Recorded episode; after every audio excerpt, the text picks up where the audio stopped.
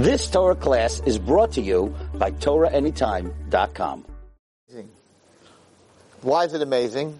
Because in just three weeks, I think four weeks, Baruch Hashem, since he, he's put, he's been here for all my shiur and putting it on the internet, people have come to me and say, you know, it's very nice to listen to you on the telephone.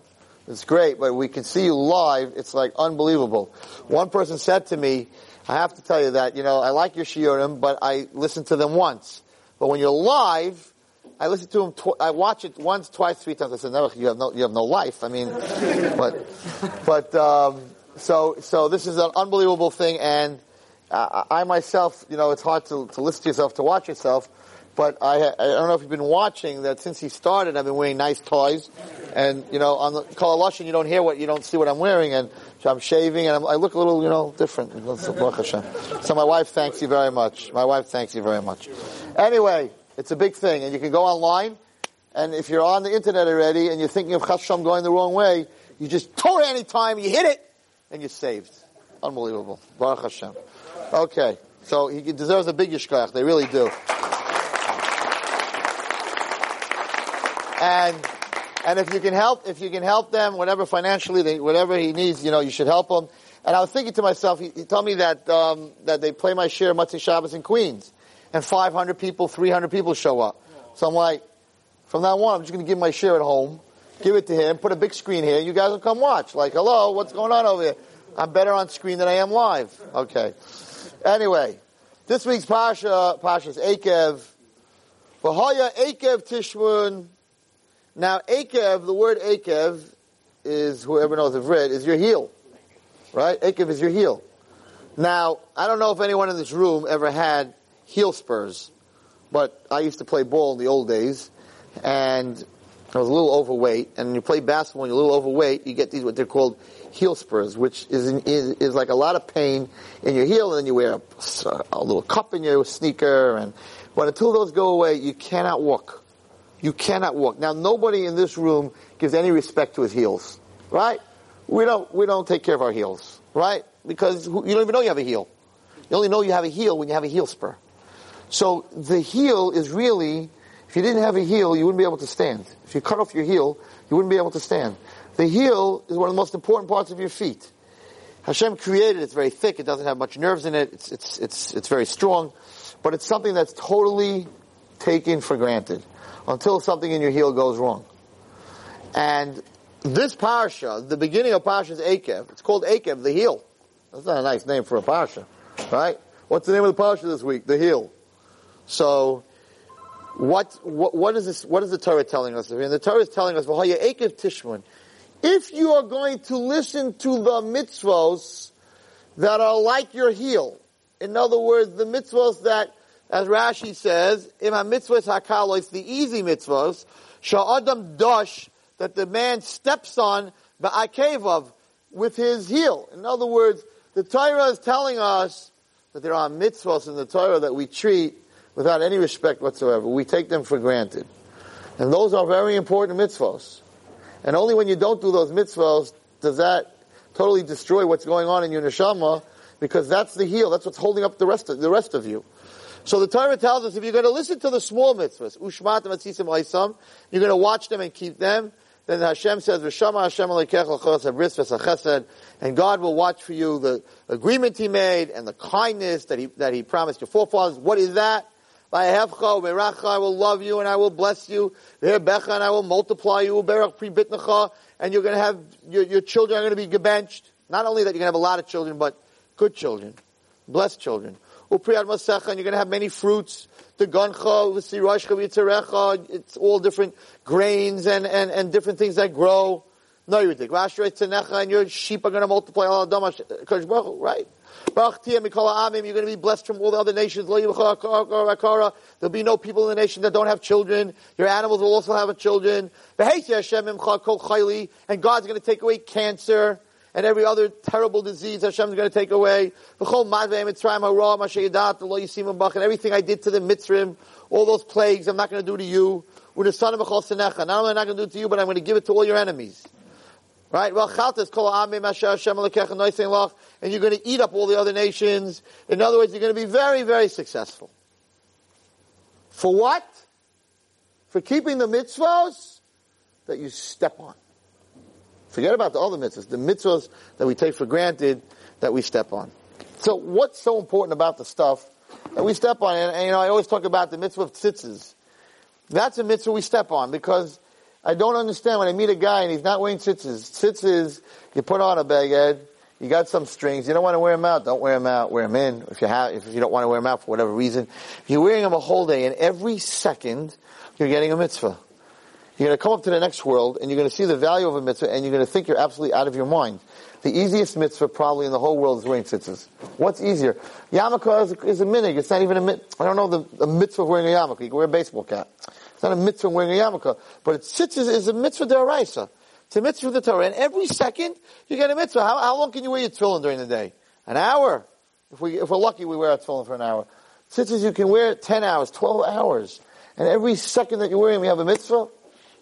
Guys don't wear tzitzis. Oh, it's the summer, then it's the winter, then it's this, it's itchy. Mishagam. These are the easiest, crazy, you gotta be crazy not to do this mitzvah. All the hard mitzvahs you do. This mitzvah is easy, it, right? No. Shatnez, the mitzvah of checking your suit to make sure it's not linen and wool together. To not to use a razor. To make sure you use a shaver. What's the big deal? So you're using a shaver instead of a razor. The shavers today, they shave very close.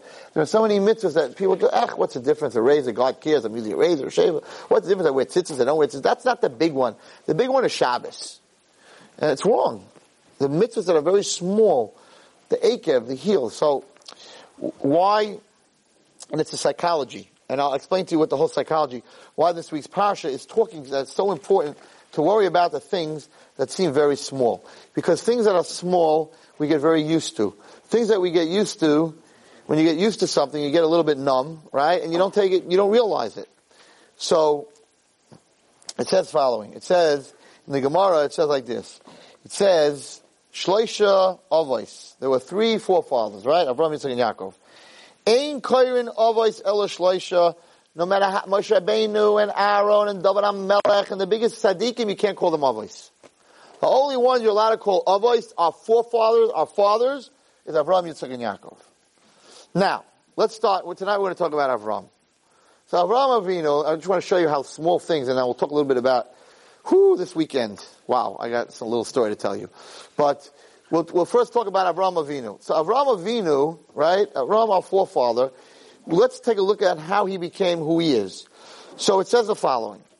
He was called Avram Ivri. That's what he was called, Avram Ivri. What does the word Ivri mean? Ivri means on the other side. Ever on the other side of the Jordan. He was called the, the, the Avram from the other side. The Avram the Sider, we'll call him, with an S, not a C.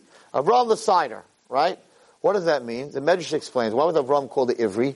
Because the whole world was on one side. They believed in idolatry. They believed in Avodah Zarah. Avram Avinu was on the opposite side, totally against the whole world, all by himself. Who believed in, in, in, in one, mono, in one God. There's only one God who created the world. So he was called Avraham Ivri, Avraham, the guy who's on the other side, the wacko, the crazy man, the meshugana, the weirdo, the kanoi, whatever you want to call him, right? Because he was against the whole world. And some of us sometimes feel that way. And what we're doing, everyone says, well, you're crazy, what's wrong with you, your friend, you know what, there's nothing wrong with this, you know, what happened, you went to a shir, you know, you feel like you're Moshe Ivri, like everyone's on one side of the world, and you're on the other side of the world. Well, there was someone called Avrama Ivri. Where did he get the strength to be on the other side of the world? The whole world's saying that idolatry is true, and he's saying that there's only one God. How did this happen? So there's a Nayridika, Nayridika Medrash. And the Medrash says the following. The Medrash says that how did Avram end up on one side? And he says that there was a man who left civilization and he ended up in the desert and there was no civilization there. And he's walking in the desert after a few days. There's nothing there. There's sand dunes and scorpions and his camel, him and his camel. And all of a sudden in the middle of the desert, there's what the Medrash calls it the Bira. Bira is a palace, a castle. In the middle of the desert, said the Medrash, he sees a castle lit up. All the windows are lit up. The whole castle is lit up. The most gorgeous castle. Now, castle, palace, beautiful palace, palace, right? Like in Iran, the king's palace, the Shah of Iran's palace. Beautiful in the middle of the desert. Now, it's very important. There are two kinds of people in the world. Two kinds of people. One person says, whoa, what a palace! Let me get my, my, my, my cell phone camera. Woo, let's get this side, that side, this side. Oh, I'm going to come home. I'm going to show them what I found, a palace. That's one guy. The other guy says, as the Medrash says, beautiful Medrash, Mi Bal Habira. Who is the architect? Who is the owner of this palace? Not interested in taking a picture of it. Who built this in the middle of the desert? Who's the owner? Two different kinds of people. Millions and millions of people go to the Grand Canyon every year. Millions and millions of people go to Niagara Falls. Now, when I went to Niagara Falls the first time in my life, right, I said there cannot be any atheists in the world. Anyone who doesn't believe in God, take them on a bus, bring them to Niagara Falls, look at that raging whoever was there. The power is so enormous and so crazy, right? How could you not believe in God? Meanwhile, there's a sign right there. And what does the sign say? Please do not throw bottles into the falls. Who in their right crazy mind is going to take his can of Coca-Cola when he finishes it and flip it into this most beautiful, into Niagara Falls? There's a big sign. No loitering. No littering. Who is thinking at this point when you're in the most awesome place in the, one of the most awesome places in the whole world, okay, kids, you got your empty cans? Throw it into the falls. People who, when they're looking at the falls, take a picture, like the guy in the castle in the desert, look at the picture and say, wow, I'm going to bring the picture home. What does that have to do with me? What does that have to do with me? What does that have to do with the world? What does that have to do with God? What does it have to do with anything? It's a picture. The falls is a picture. Okay, we'll make sure, maybe we'll take a picture while the can is flying in the air. It's cute. A can of Coke in the picture behind it, the falls. We'll send it to Coca-Cola. It'll be a great advertisement. Look at the power of Coke, right? Crazy people. Right? We can do crazy things. But the guy who has any insight is going to stand there and going to say, oh my God, who created this? Does my comment, my, what was awesome to me is, we know the world is 5,767 years old. They say that the world is millions of years old. I'm just in awe that this thing don't turn off, that it's going for 5,600 and, and, and, uh, 767 years, that it continuously flows at that speed. I was just standing there I said, Baruch Hu, wow, who is the creator of Niagara Falls? Who is the architect? Has to be a God. I'm going to take a can of Coke and throw it into God's Niagara Falls? I need a sign that looks stupid. I shouldn't litter, throw my bag of potato chips into the falls. But you see the Michigan people, right? Kids, throwing things into the falls. Ooh, let's see what happens, right? Crazy people. Because they look at it and they don't see that there's a God behind it. They look at it, it's a picture. And that's not the only thing. I mean, anywhere you go, you go to the Rockies, right? You go, you go to the Rockies, you go to the Swiss Alps. You look at the Alps in the winter, you stand there, right? These people, they, they, they ski on it, they don't see Hashem. They ski on it, they, they look at it, and they see a good slope. Powder, no powder, fast today, slow today, right? That's what they see. The skier just sees skiing. The, the, the tourist, when he looks at Niagara Falls, sees pictures. The chacham, the smart person, he sees Hashem in everything. The smart person says, I'm not on this world. Very, I'm giving the chabura I'm giving tonight is, is, a basic but a very deep chabura. The person has to know, we have to know that we're not tourists in this world. Hashem didn't put any of the guys in this room, in this world, to take pictures of His world. He could have left you in Shemayim and just put up a 42 inch screen and showed you pictures of the world. Want to see a cow? Cow. You know? Could have given you a, what's it called, a, uh, a computer and you would have sat there. Ooh, what does a cow look like? Cow. What does Niagara Falls look like? Niagara Falls. He didn't have to put us all here that we have to eat and we have to work and we have to go to the bathroom and we have pains and we have to, get, we have to die and we have to be born and go through all this to be a tourist. to take pictures or an amusement park to have fun. He put us in this world and he created this bira, this palace, with this beautiful light for us to be the one that stands outside the palace and says, who's the architect of this palace? Who built it? That's the whole reason you're here, guys. Is to find Hashem through every little thing that he created in the world. Instead, what are we here for? Half of us are tourists, right? When you die, you come up to the next world and you bring a box of pictures. Look when I, look Hashem when I was little. Look Hashem when I was five. Look Hashem when I went to Israel, I took pictures. Look when I went to Florida. Look at the pictures of my grandchildren. Look at the pictures. Oh, a tourist. You went through the life? Yeah, you have 200 million albums, 400 million pictures, digital, smigital, this. My cousin, my uncle, look at us in Israel, at the Dead Sea. Look at me in Colorado. Look at me in my bathing suit in the, in, on the islands. Look at this, look at this, look at this. Come to the next row. What'd you do? I took pictures. Psh, that's why I sent you down to the world to take pictures. You missed, you missed the picture, babe. You missed the whole picture. You missed the whole scene. Then there are clowns. Those are the guys that are even worse than the guys that take pictures. They come to the world and they want to have a good time. So we'll throw a can of Coke into the falls. Yeah, why not? and we'll throw our potato chips into the falls. And when we're in Colorado, and when it says don't litter, don't that, we'll leave all our, our garbage bags from our food. We'll leave here. We'll leave there. I, I never, I never needed to be told not to litter. I have to stick my gum on my on my head, on my dashboard because I won't throw a piece of gum out of my window.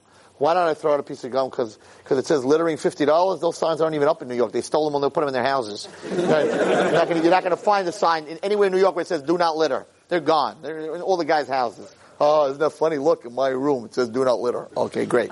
Right? So, so why don't I litter? Because this is Hashem's world. What am I crazy? What is this? this is Hashem's world? He created me to find Him. You think by throwing a piece of gum on His floor, I'm going to find the Baruch It's His world. I'm not here. I'm not here to have. It's not. So everything He created is for me to find that Kadosh Baruch What happens is we get used to where we are, we get used to where we are, and nothing has any more meaning, and, and that's it. We become tourists, a picture here, a picture there, and we don't even become tourists. Avram Avinu asked the question. Why was he on one side of the world? Where was everybody else? You think he was the smartest guy in the world? He wasn't the smartest guy in the world. But he said, what? Who built this? So, the Medrash says, if you came upon a castle, if you came upon a castle in the middle of the desert, what would the smart man ask? Who built this? Why did he build it?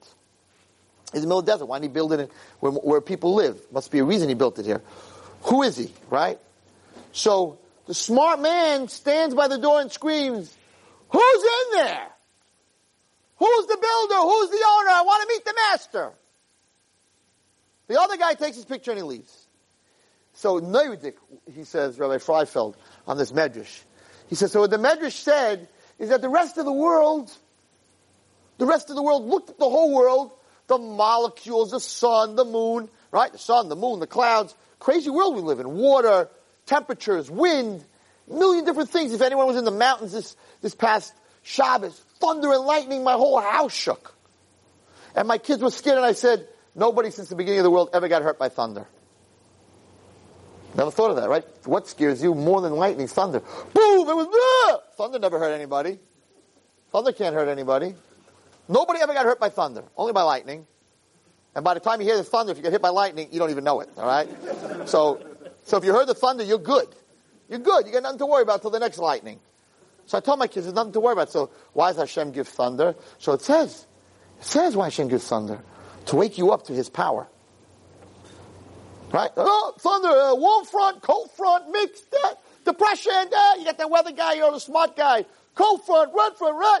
So why did you sit there when you're watching TV and you know the weatherman's on? Well, the cold front will be the big one, so we expect some crazy thunderstorms and land, and land and say, why? Why is there a cold front, warm front? Why does Hashem do that? What's up?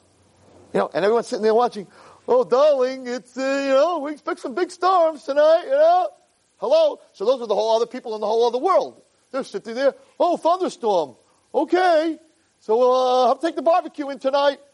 instead of saying, why does Hashem make thunderstorms? Why do we need thunderstorms? What's with the noises? They don't do anything anyway, right? Nothing happens from it. So why is he wasting? What is he trying to? So some people are saying like, thunder puts the fear of God in you, man. God's showing his power, and the taka brings down. That's what thunder is. Thunder is to show Akash Baruch power, and lightning is to show just an example that it says that in Shemayim, the malachim, there are certain malachim made out of lightning. So as human beings, you just see one flash of lightning, you're already going crazy, just to understand the power in the next world. But you gotta ask. If you don't ask, you're not gonna get an answer. It says the Medrash, Avraham Avinu came to the castle and said, who are you? Who built this beautiful castle? And therefore, says the Medrash, HaKadosh Baruch Hu answered. And HaKadosh Baruch Hu said, if you're asking, I will tell you that I am the master, I am the master of this castle. And once HaKadosh Baruch Hu told him that, once HaKadosh Baruch Hu told him that there was a relationship, but, I, but nobody asked till then. Nobody was interested till then. Now what happened, what was different from him and, and, the, and the whole world is, I'm going to use English words here and a little Hebrew. Chachma is knowledge. There's a thing called knowledge and there's a thing called understanding. What's the difference between knowledge and understanding? Avra- everyone knew, Avram Avinu had a very good taina.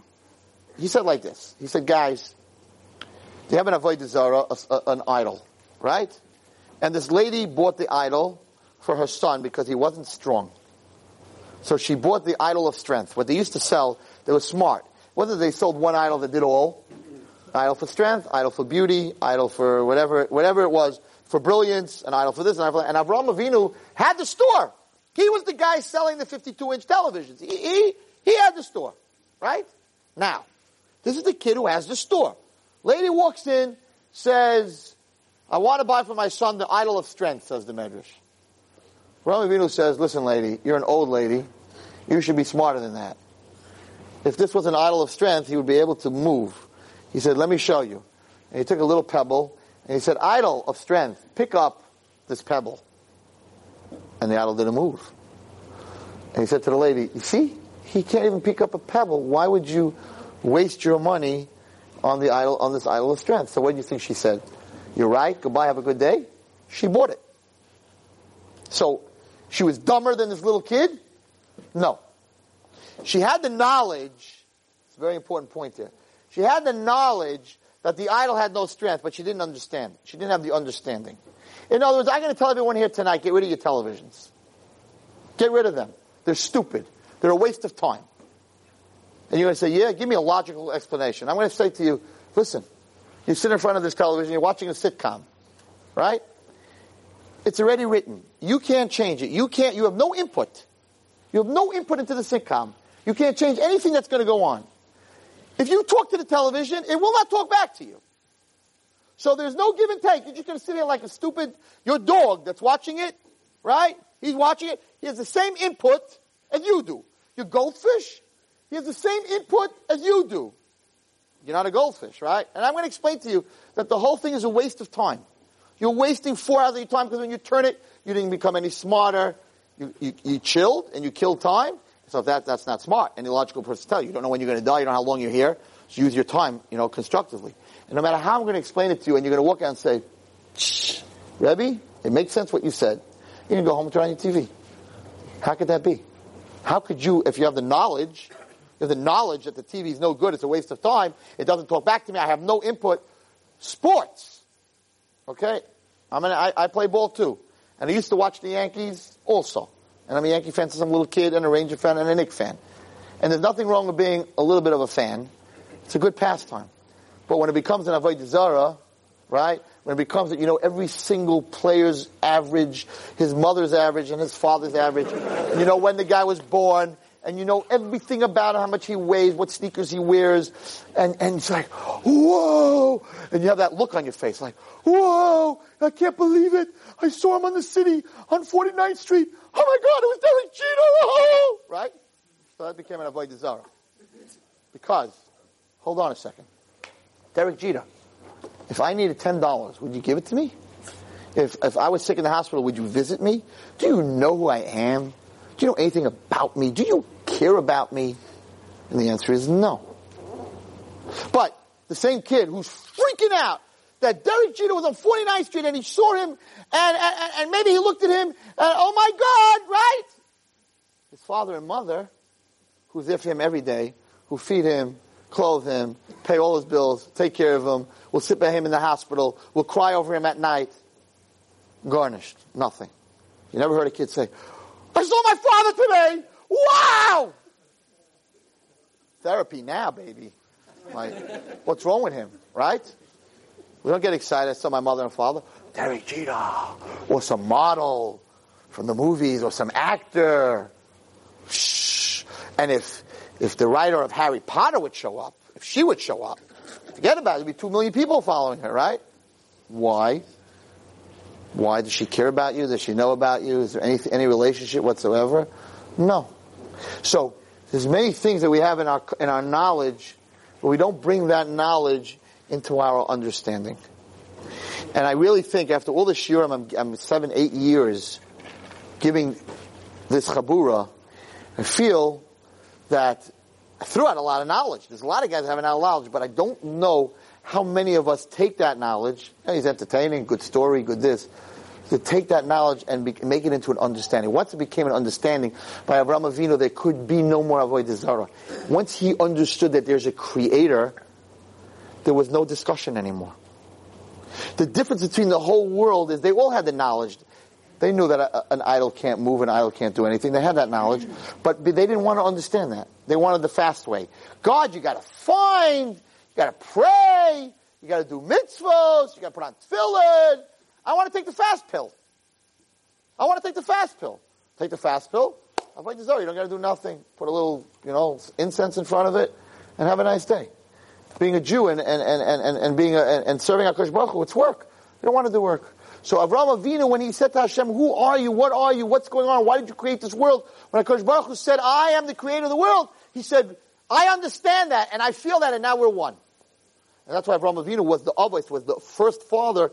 He became, with his knowledge and his understanding, he became one. We don't do that. There are so many things that we see in life that we that, that we understand. We don't, but we don't make it. We don't make it an understanding. Every single person in this room has an IQ above twenty. Okay? Above 20. So every one of us knows that there's a creator in this world. We're not stupid. We look at this world, we know the sun comes up, it hasn't missed. That stupid sun has not missed coming up. For 5,000 years, the sun comes up every morning, never makes a mistake, and comes up at night. Once in a while there's an eclipse, whatever, but that's not a mistake. Never comes up at night. The moon, on the 30th day is the same size every month every year since the beginning of creation. Just look how a child is born, how a child is created. So the, why isn't the whole world saying Hashem Echad? There are people that are much smarter than we are, scientists and doctors, and they're atheists. How could that be? And the answer is that they take the knowledge, but they don't make it into an understanding. So it's knowledge. Niagara Falls is is, the, is a billion, uh, you know, I don't even have the knowledge. They have the knowledge. A billion barrels every three seconds, pressure of 9,000 miles an hour, faster than this, right? There's people that have that crazy knowledge. Are they religious Jews? Are they getting up every morning saying, oh my God, they're probably atheists. They're probably atheists. You know why? Because they're just tourists. So many of us in this world, we're just tourists. Take a picture. Take a picture. Oh, yeah, yeah, I saw my daughter get born. Psh, pictures of the kid all famushed and fasmitched. And that's what you pick up. Instead of jumping around and saying, I saw Bria. I saw creation today. I saw this thing that wasn't alive, that, that, that, that you can never fit back in the womb because it's so big. And Hashem folded it up in such a way that it's all squished in there and it's still alive. Nine months without air. Nine months without air, squished into this little thing that you cannot put the baby back in. We cannot fold that baby and get it back into the womb. You know, that's a fact. That's right. You can't fold and get it back into the womb. So here I am and I see Bria. Right? I'm there. They take the baby out. They hand it to me. And the thing's blue. It's dead. Right? And then all of a sudden, one breath, it becomes peachy and pink and you, your mama see life. And what does the father do? He runs out and does he stand and say, God, I just found you. Who's the owner? Who's the architect? Who's the creator of this child? I didn't say that. I was like, give me a camera, fast, fast, I gotta get a picture. Tourist, Meshuggah, what are you doing? That's why Hashem brings a baby in the world. He's going to hatch kids like an egg, like a chicken. Why does he bring him in nine months? Is to see his creation. Ah, pictures! And that picture, the first picture of that kid, you don't want to show anyone anyway. Look how beautiful. Everyone's like, oh my God. right? But no, you have to show. So what, what I'm trying to say here, my point tonight is Akev. The little things in life, the little things in life that are the heel, not the big. Yeah, the big, sometimes we see Hashem in the, you know, somebody was very sick and all of a sudden a miracle, a car flipped over and four guys walked out alive. Oh, Hashem. Thank you, Hashem.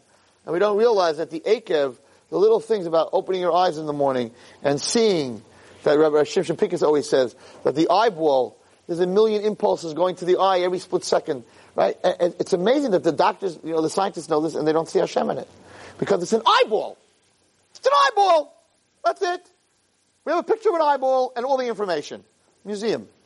Walking through a museum, people have the, the spectators. The world that we live in, a museum.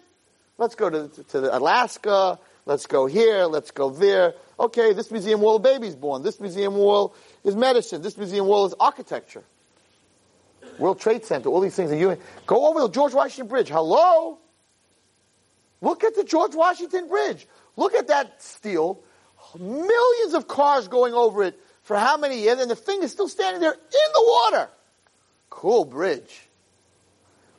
Because Baruch Hu gave the human being the ability to build a bridge. Crazy. Look at a bridge. Look at the Verrazano Bridge. So, ooh, the biggest bridge, Golden Gate Bridge in San Francisco, everybody takes pictures of. That's it, postcard. Instead of saying, ah, there's a pillar here, and then three miles later another pillar, and Akash Baruch Hu gave us the das in physics that if you have it there and it's on such a slope that all this metal and trucks and cars can ride over it and it doesn't cave in. Does anyone even think when they go over the George Washington Bridge what Hashem created? Nothing. Why? Because that's the akev. That's the heel. That's the thing that we're all used to. And when you get used to something, you don't ask, who are you? Who created this? Who came up with this? Says the Torah, focus, says Rashi, on the things that are the heel, the things that you're used to. Sure, if there's a big wonder, unbelievable thing, oh, there's God. But that's not where you're supposed to find God. That's not where Avram Avinu found God. Avram Avinu said, this world is a palace. What, what goes on in this world to make sure that the world runs, you know, the temperature and the climates and the Gulf Stream and this stream and that stream and all, and, and, and, and and, and, and, what's called, and the air and the pressure and the oxygen, carbon dioxide. Plants give carbon dioxide or, or, they give oxygen, we give carbon dioxide, we're feeding them, they're feeding us. Photosynthesis, you know, who doesn't know about photosynthesis here, right? We all know that, right? It rains, it goes up, the humidity makes clouds, the water, the ocean. Does anyone ever ask, well, who set this up? Who set this up? No. Who set up the butterfly? Who set up the, you know, there were frogs jumping all over, it was raining like crazy this Shabbos. There were frogs jumping all over. So the kids were having a crazy time catching frogs. So I said to one kid, a little kid, I said, you know anything about the frog? He goes, no. I said, who created the frog? Hashem. I said, did you ever hear about frogs before? He goes, no. I said, didn't you learn in Chumash about Svardeya, about frogs? He goes, yeah. I said, do you know that there were frogs that jumped into the oven? And the kid was like, like what? And he, you know, I had him like for half an hour talk about the silly little frog. The poor kid, he wanted to go run after frog, but I got a hold of him. And I said to myself, a little frog. Well, Torah talks about the frog. The akev, you get used to it. A little lice. Why not Baruch Hu use these things? Hashem said, I control the lice, not because you have dirty hair. I control the lice. I control the frogs. I control the water. Look at the Ten Commandments. I control darkness. I control death. I control boils on a person's hand. I control everything. It's all me. So when he made it a makkah, ooh, you know about Tzvadeya, the makkah. Hashem brought the makkah of Tzvadeya. But how many kids know that, this, that Hashem created that frog? How many kids, they all know it. The knowledge is there. But the understanding, wow, look at that frog. Look how it jumps. Why did Hashem make that one jump and that one crawl? And that one fly and that one swim? How many guys in this room ever asked that question? How come this flies? This little guy jumps? Why does the frog jump? Why didn't you give him four legs and let him crawl? Why does the butterfly fly and the ant crawl? Nobody asks. These are the Akevs. These are, so says, ask, who is the architect? And if you ask who's the architect, then I'll give you all the rewards in the world. Because then we're going to get connected. Because you know what? Once you ask, you come to my house, and you, and you stand outside and you take pictures of my house, listen carefully to what I'm telling you. This is very deep. If someone is outside my house and he's taking pictures of my house, I don't invite him in. You want pictures of my house? Take pictures of my house. Get out of here. Go home. You know, you want to show Flatbush houses? Enjoy yourself. Knock yourself out. But if someone comes to my door and he rings the bell and he says, "What a beautiful house! I would like to meet the owner of this house." Of course, I'm going to come running down the steps and open the door for him. You want to meet the owner of the house? You think it's a beautiful house? Come inside. And why did you build this house, Rabbi Wallerstein? And who was the architect? And how much did it cost? And did you do it all yourself? And there's a million questions, and you think I'm going to throw them out and say, none of your business? His first question is, who's the master of the house? I'm going to tell you everything about my house. Says the Medrash, that the person who comes to Hashem, such a beautiful share, Rabbi Fred, the person who comes to Hashem and says, who's the master of this world? Why did you make frogs jump, Hashem? Who built this world? HaKadosh Baruch is going to invite you into the house. He's going to invite you into his house, and he's going to explain to you all the secrets of the Torah that you want to know. The Akev, the small question, the little question opens the door. The heel is the bottom of your whole body. It opens the door to the rest of your body, because you can't stand without it. And therefore, if you ask the questions and you look at what Hashem creates and you say, who's the master? Why? Because Baruch will take you into his house. If you're just going to take pictures and go through life, that's cool. Lake Tahoe is great. Alaska's fantastic. This guy, I went to the Yankee game. This guy has a 300, you know, batting order, which is like, probably baseball is the worst thing that you could teach a child. Because it's the only thing in the world that if you hit one out of three, right, you're in the Hall of Fame. What does that teach everyone? It's not only not perfection, you're one out of three. You're one out of three, you're a Hall of Famer. You're batting 333. That's a very good moral to teach kids. Okay, I only got to hit one. I hit one, or the other two don't matter. Right? But it's baseball. But even baseball, if you stand there and watch baseball and you ever see a pitcher pitch at 99 miles an hour, just think about this for a second. I'm sorry that I'm making him crazy with the camera. But just think about this for all, all us athletes. 99 or 101 miles an hour. I don't know if any of you guys ever drove your car, and don't don't you're on tape, so don't admit it because we'll have a bunch of cops in here. But but uh, if you ever drove your car at 101 miles an hour, put your hand out the window and feel the pressure of that wind. Okay, you got split seconds at 101 miles an hour, right? This ball is coming at you at 101 miles an hour, moving. If the pitcher is any good, moving in many different directions, dropping, curving, right? A human being is standing there with a little stick. Okay? A human being is standing there with a little stick. He's a human being. He's not a, he's not a machine. He has to swing that bat so fast to hit that ball at the correct second to get it to be a fair ball. And you got guys out there all day long smacking those balls over a fence. Which means that his body, his eye, that's watching this ball come at him from how many feet away? How many feet is it? 20? I don't know. 16 feet. What? 60 feet at 100 miles an hour. You do the math. You have a second to make a decision? Maybe. His eye, this human eye that Hashem created, has to calculate where the ball is, send the message to the brain. In turn, the brain has to send the message to his hands and to all the muscles in his shoulders and his arms. How fast to swing, at what angle, how high and how low, and bang, he smacks the ball out, and you're all, he's a good hitter. he's a good hitter. God, how did you pull that off? That in one second a human being's eye can tell its brain and its arms and its muscles, and he can swing the bat, connect with it, and hit a single and a double and a triple. A stupid baseball game. Who's the master of the baseball game? Who is the master of the baseball game? But we don't think that way because we get used to everything. So we don't think about who's the master. And if you don't think about who's the master, then you're talking, seeing the Yankee game, taking a picture. You come up to Shamayim, and what you do, you went to a Yankee game, you have a picture of your Nettle, this guy and that guy, and I had some beer and a pretzel and some peanuts, and I burped three times and four times, and that was it. And it was unbelievable. I had a great seat. Meanwhile, you could go to a baseball game and walk out and say, Chris Baruch, you hit a man. I, I, I, can't believe they could touch that ball. 100 miles an hour, one second, eye, here, here, here, arms, legs, you know, all the muscles are in it. No, you think, what a human body. Who's the master of this body? Who's the master of this castle? I want to know more. Okay, come, learn. Start to learn who the master is. Have a lot of svarim, a lot of things. Come to learn who the master is. And the more you learn about who the master is, the more the master gives you his secrets. And the more he reveals you his secrets. You want to take pictures, you're not going to get anything. There's a famous story, I'll end with the story. Before I say the story, I just want to tell you that this month of Shabbos, whatever, I'm not going to get into it. Um, but it was, we were in Monticello. Of course I'm going to get into it. And we're in Monticello, there's a pool hall, and uh, a terrible place. And a lot of the Jewish kids go there, and it's not a good scene. I was there two weeks ago, and drunk and pot, you know, a lot of a lot of bad stuff. And we decided this week that um, we went to Rav David Feinstein, and we got a psak that uh, is not, a, you know, you don't make a rest. It's not the Jewish way, but we should take Jewish couples, right, and take a hundred couples and go down there and just stand there. And when the kids see you, they know this one, they know that one, this one. They're going to take off. They're not going to stand there and do things they're not supposed to in front of people that they know. So just bring couples from all over the mountains, and uh, and they're going to take off. So we did that. And of course, the guy got very upset who owned the pool hall, and he threw out some of the rabbis out physically and uh, he had his Goyish bouncers there. It was it was a bad scene. It was a bad scene.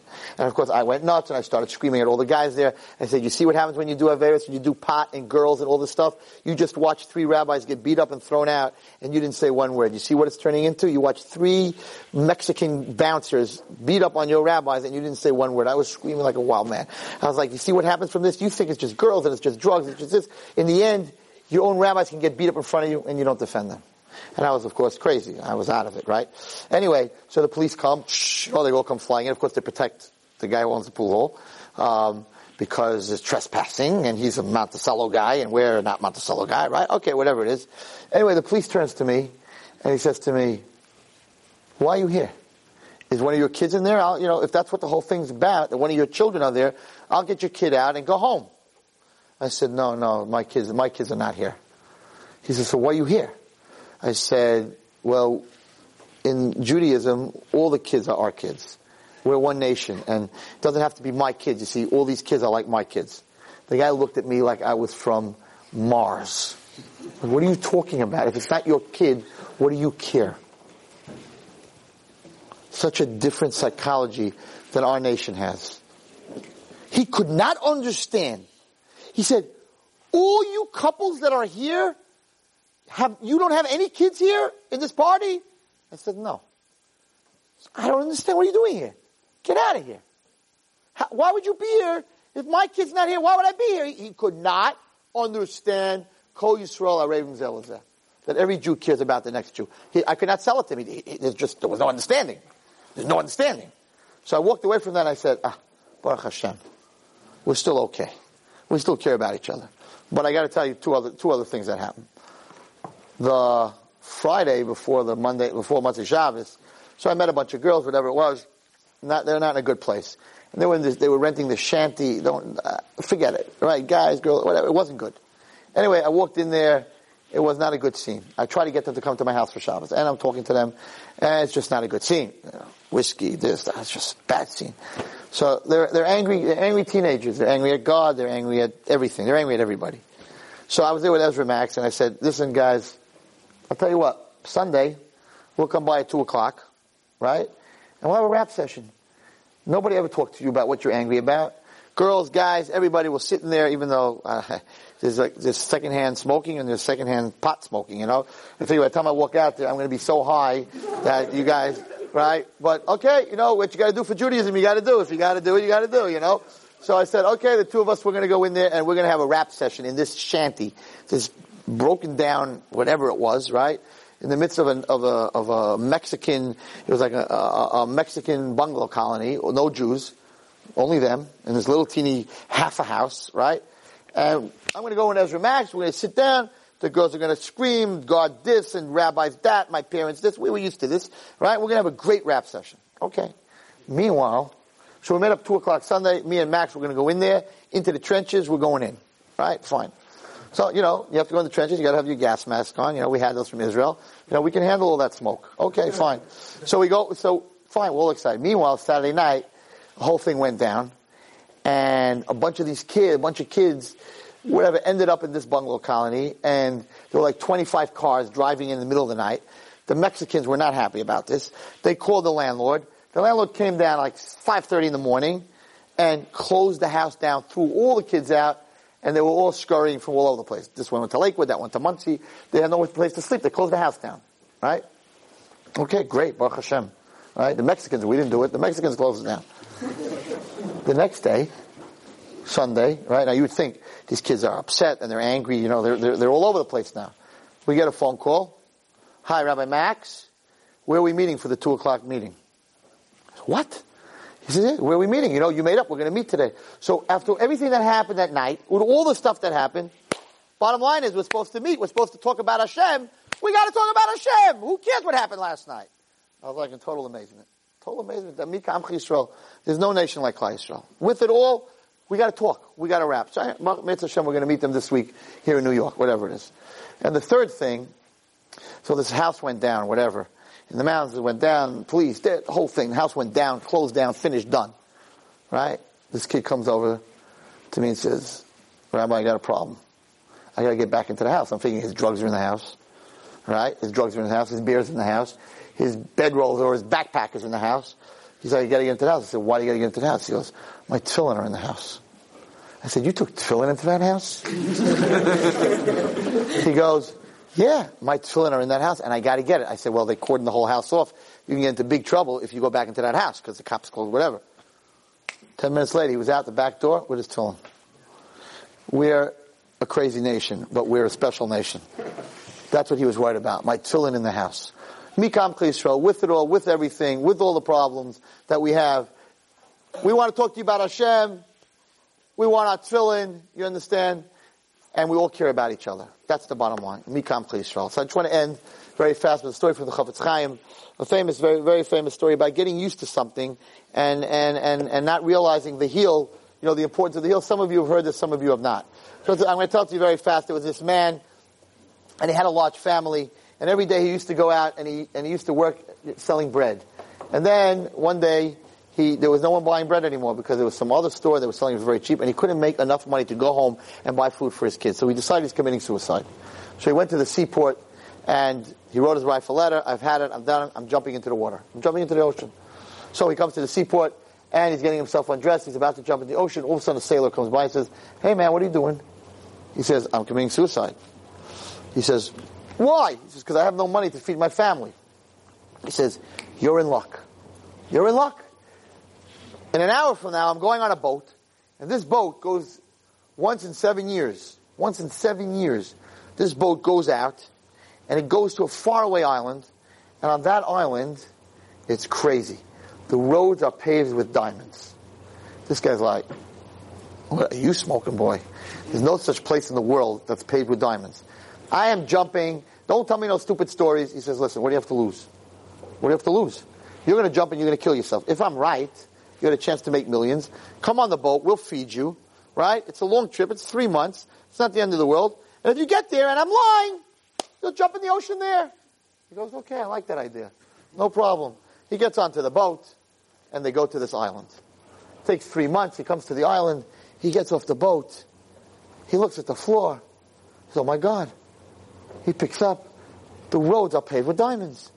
He says, I can't believe this. I'm a millionaire. I'm a trillionaire. I'm going to be the richest guy in my country. And he starts taking the diamonds and he fills up his pockets and his shirt pockets, puts a couple in his teeth, a couple in his ears. He's got, he's got diamonds coming out of everywhere.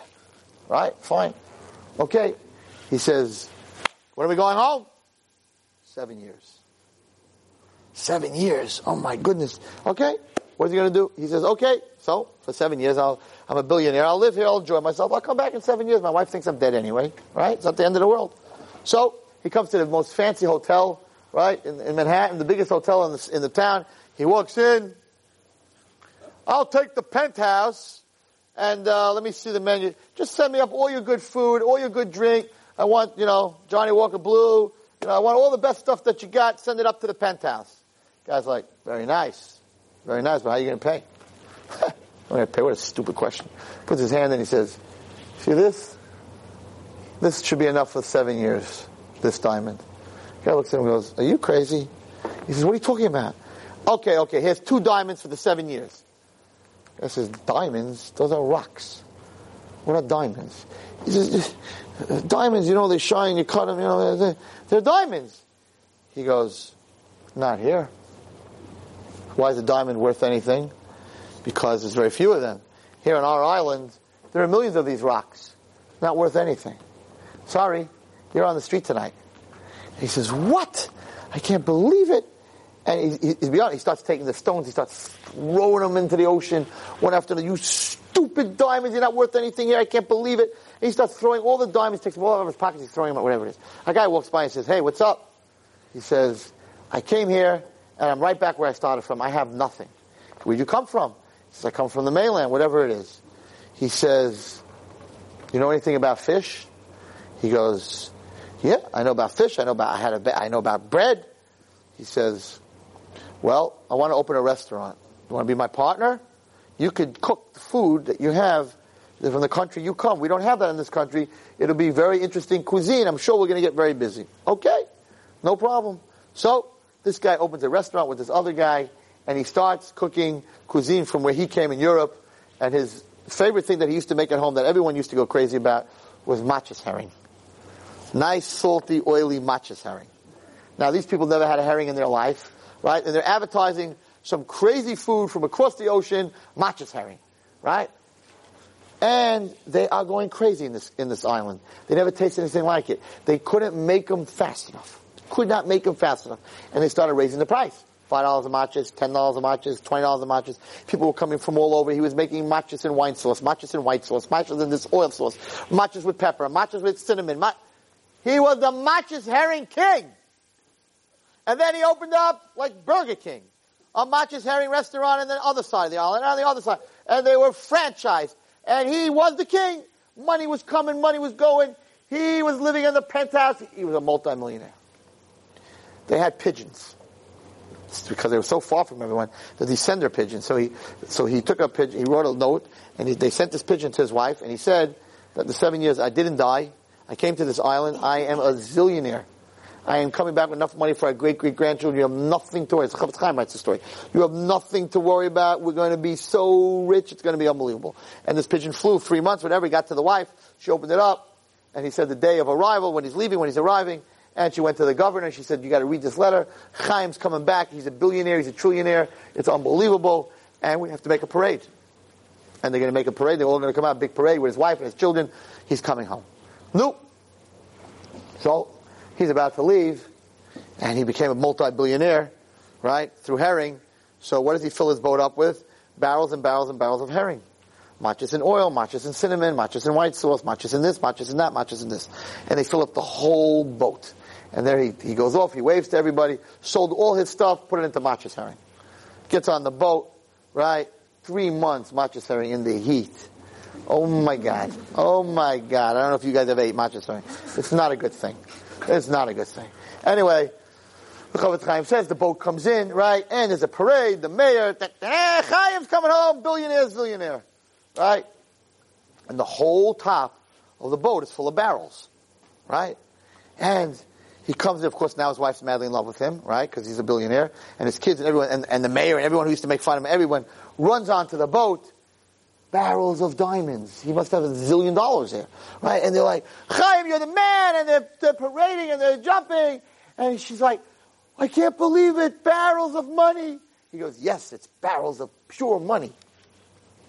And they, the, the mayor has to see it. He takes the thing, pops open the barrel, three months matjes her. Oh, a stink could kill a hundred people in one shot. You never smelled anything like that. And he's thinking, oh my goodness, he's brilliant. He hid all the diamonds under the herring, so everyone's jumping into the herring, pulling out all the herrings. It stinks. They're throwing up. If you can imagine what's going on on this boat, they're opening one barrel at a time. One smells worse than the other, and they're digging, they're figuring diamonds are there. And his wife's like, where did you put the diamonds? And he goes, diamonds? What's diamonds? Oh, those stones that are all over the roads? They're not worth anything. She goes, what are you talking about? He goes, oh my God, I got so used to the diamonds being stones that I brought home the herring instead of the diamonds. And he faints on the spot. All that work, all those years. And of course, and they all walk and they go, loser. He's always been a loser. He's still a loser. He's always going to be a loser. What an idiot. And they, it's, it's Chaim brings down the story. And they bring him home. He's out. And they bring him home and they lay him on his bed. His wife takes off his jacket. And she's just going through his pockets. And there on the bottom of one pocket, there's one stone left. From all those stones he had the first day that he threw out, there's one stone left on the bottom. She picks it up.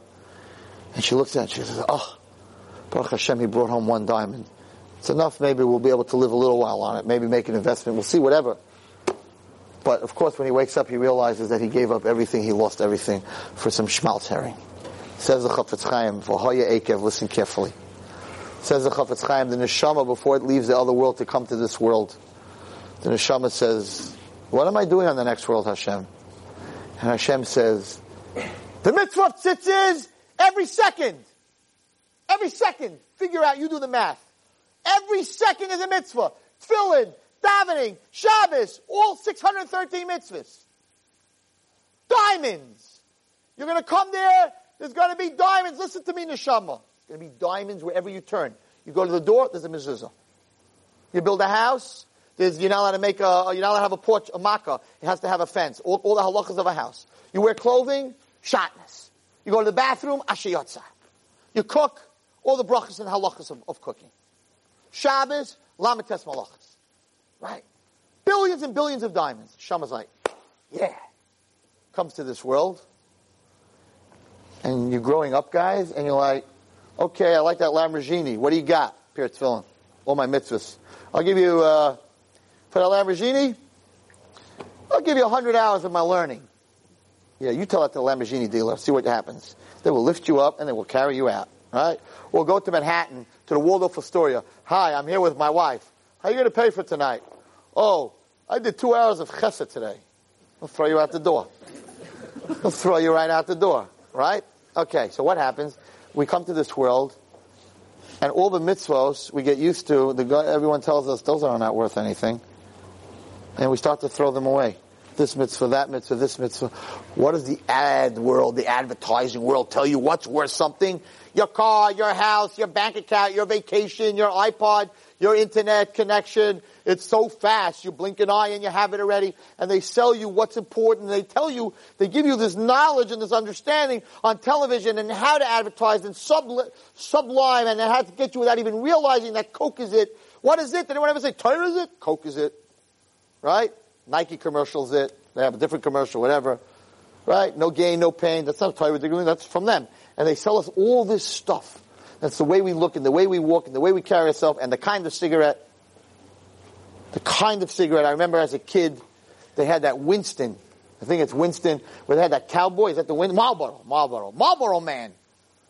Right? It was like, they sold me. I, I didn't smoke. But if I would smoke, who would I be? Camel? I'm not a camel. right? Salem? I don't live in Salem. Marlboro man. Because I am a cowboy.